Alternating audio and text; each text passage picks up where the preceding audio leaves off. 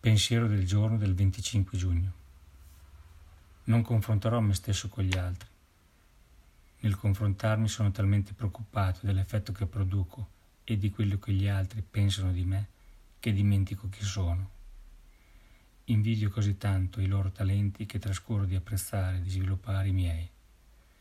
Dio crea ciascuno di noi come un essere unico e sceglie per ciascuno di noi il tempo necessario per intuire e comprendere. Dio concede una capacità di intuizione diversa a ciascuno perché ciascuno di noi è diverso dagli altri. Meditazione del giorno.